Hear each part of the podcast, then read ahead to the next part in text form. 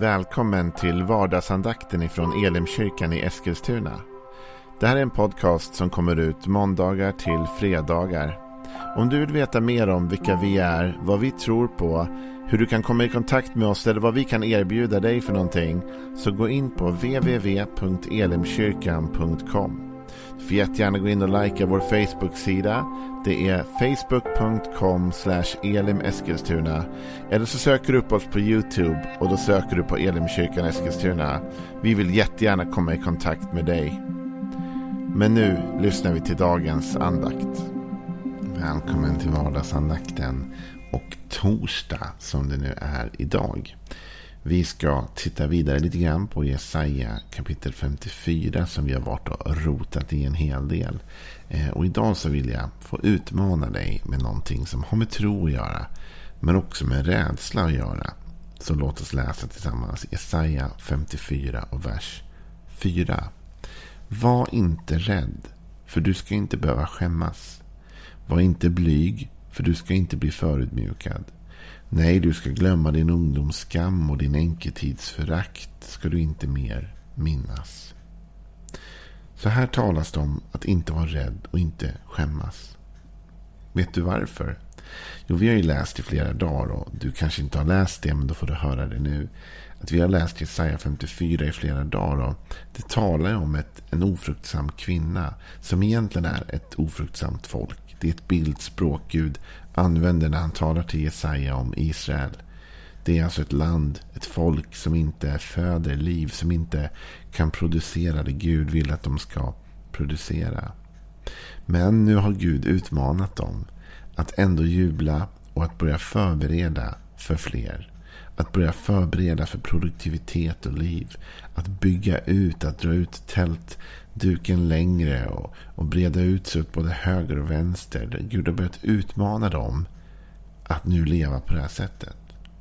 Och då kan det uppstå en rädsla. Därför när vi lever i tro så lever vi i åskådning på det vi inte har sett. Vi talat om det att tron alltid pushar framåt, alltid driver vidare. Och det är väl en sak att du och jag lever i tro och drömmer om saker och hoppas på saker. Men rädslan kommer i hur ska folk reagera på det här? Kan du tänka dig bilden som nu målas upp? Av en ofruktsam kvinna som bor någonstans med sin man. Och helt plötsligt så talar Gud till denna kvinna att bygga ut sitt hus och förbereda för barn. Hur tror du omgivningen skulle reagera på det? När de helt plötsligt ser att den här barnlösa kvinnan liksom bygger ut huset och, och gör i ordning en barnkammare och köper in en barnvagn eller vad det kan vara. Förbereder för det barn som inte finns och som folk tänker kommer aldrig komma. Det är exakt samma rädsla som jag kan tänka mig kunde funnits hos, Jon, äh, hos äh, Noa. Du vet Noa som Gud talar till och säger att han ska bygga en stor båt. Som tar jättelång tid att bygga. Eh, för att en dag så kommer det komma ett regn som kommer överta hela jorden. Jag undrar vad Noa tänkte då. Jag undrar hur han kände när folk säkert hånade honom, gjorde narr av honom och tyckte att han betedde sig förfärligt dumt. När vi lever i tro så måste vi alltid trotsa ett visst mått av rädsla. Och vi måste alltid brottas med skam. Känslan av att liksom tro på något som andra inte verkar tro på. Känslan att driva åt ett håll som ingen annan driver åt. Att tala om det som inte finns som om det redan fanns. Det gör oss lätt blyga. Det står ju så här i Isaiah 54. Var inte blyg. Men ändå är det just rädsla och blyghet vi ibland känner när vi börjar vandra ut i tro. jag är säkert inte den enda som i tro har talat med folk om saker som man har känt i sitt hjärta eller trott på. Och nästan i samma stund som man har berättat det, berättat om visionen eller tanken eller drömmen, så ångrar man sig och känner att oh, jag borde inte ha sagt någonting. Därför de här personerna förstår inte, de ser inte det jag ser och de lever inte i den verklighet jag lever i. Även om jag inte har det va, så ser jag det med mina inre ögon. Jag driver i trons riktning. Men de här andra förstår säkert inte det. De förstår inte varför jag bygger ut mitt hus. De förstår inte varför jag bygger den här båten. De tycker bara jag är knäpp. Du vet, jag har en fantastisk pappa som är en förebild på så många plan för mig. Inte minst andligt. Och jag vet att han har ett uttryck han ibland säger när han talar om söndagsskola som jag tycker är väldigt bra. Men det är applicerbart egentligen på all typ av församlingsarbete. Han brukar säga så här. Om man planerar för en söndagsskola i en garderob. Så får man en söndagsskola stor nog att få plats i en garderob. Jag tycker det är jättebra. Man får det man planerar för och går i tro för. Men när man tänker på det så är det också så att det kräver ett stort mått av tro att planera för en söndagsskola till exempel som är stor när man inte har någon barn. Det kan ju vara en församling som inte har några barn i sin barnverksamhet. Och Gud, utmanar dem att de ska göra jättestort söndagsskolrum. Och de ska köpa in en massa grejer. Och de ska förbereda värsta materialet. Och de ska göra värsta jobbet. Men det finns inga barn. Då är det så rätt, lätt liksom att om man driver den visionen i det läget. Att man känner sig dum. Man känner sig skamsen. Man känner sig blyg. Det finns säkert många som har presenterat sådana här trosprojekt och drömmar. Och som har brottats 10 och vers 11 med skam framåt. Och det är precis det som Jesaja. Eller Gud genom Jesaja. Ingen som förutser redan här. Ska stå där har talat om de här troshandlingarna. Här är det ingen skillnad mellan att göra större. Alla har samma herre och han ger av sin rikedom till alla som åkallar Du ska inte behöva skämmas. Var och en som åker var inte blyg för du ska inte bli förödmjukad. Så här försöker fantastisk text uppmuntra folk Skriften säger, säger Paulus, att inte låta skammen på honom, alltså Jesus, hålla dem tillbaka. stå där med skam. Alltså den det finns en fantastisk sin tillit till det Gud har sagt. Behöver aldrig skämmas så här. Därför Gud kommer Jesus alltid då att göra för dig och för mig det han har lovat att göra. Det innebär ju inte att du och jag kan hitta på vad som helst och liksom gå i tro för vad som helst. Men vi går i tro på det Gud har sagt. Va? Om Jesus har gett oss ett löfte så behöver vi aldrig skämmas för det. Om Gud har talat till oss om att breda ut våra tältdukar så behöver vi inte skämmas. Om Gud har sagt åt oss att bygga en ark så behöver vi inte skämmas. För Gud kommer att hålla sitt löfte. Det fanns kanske en tid då det kändes obekvämt för Noa att bygga på den där arken. Och det fanns säkert en tid då det var för Israels folk obekvämt att börja planera för produktiviteten och livet när det inte fanns. Men så fort den ofruktsamma kvinnan får barn så glömmer man allt det där. Och så fort regnet kom så gick Noa från att vara en idiot i folks ögon till att vara en profet och en sanningssägare. Och i slutändan behövde han verkligen inte skämmas för det han hade hållit på att bygga i sitt liv. Så Bibeln uppmanar oss att inte skämmas. Att ingen som tror på Jesus behöver stå där med skam. Det står i Saltaren 25 och 3 så här. Nej, ingen som hoppas på dig ska skämmas. Skämmas ska de som sviker utan orsak, säger David. Faktum är att när man läser Saltaren så hittar man gång på gång detta med att inte skämmas, att lita på Gud. Så här står det i Psaltaren 22.6. Till dig ropar de och fick hjälp. De förtröstade på dig och behövde inte skämmas. Det är en fantastisk text.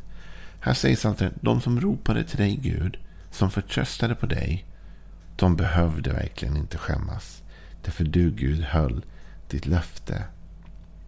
Men det finns också tider då vi förstår i Davids texter att han ändå brottas med rädslan och oron för skammen. Till exempel i Psaltaren 25 och 20 så står det så här. Bevara min själ och rädda mig. Låt mig inte behöva skämmas för jag flyr till dig. Så när vi läser den texten förstår vi att även en sån trosman som David kunde brottas med de här känslorna.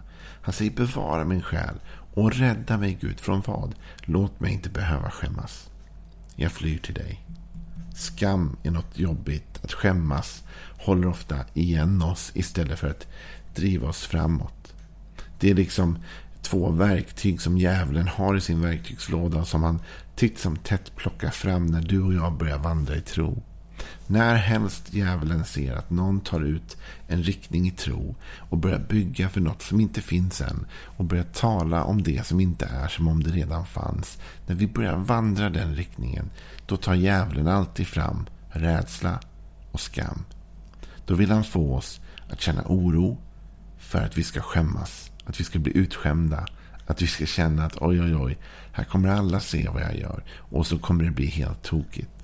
Det där har jag upplevt i mitt liv många gånger när man har fått kanske profetiska tilltal. Att man känner i sitt hjärta att Gud har sagt någonting till en som man ska förmedla till någon annan.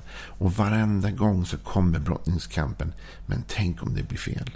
Och vad ska de säga? Tänk om jag säger något nu som jag känner men så visar det sig att det inte alls är så som jag känner. Då kommer jag ju skämmas.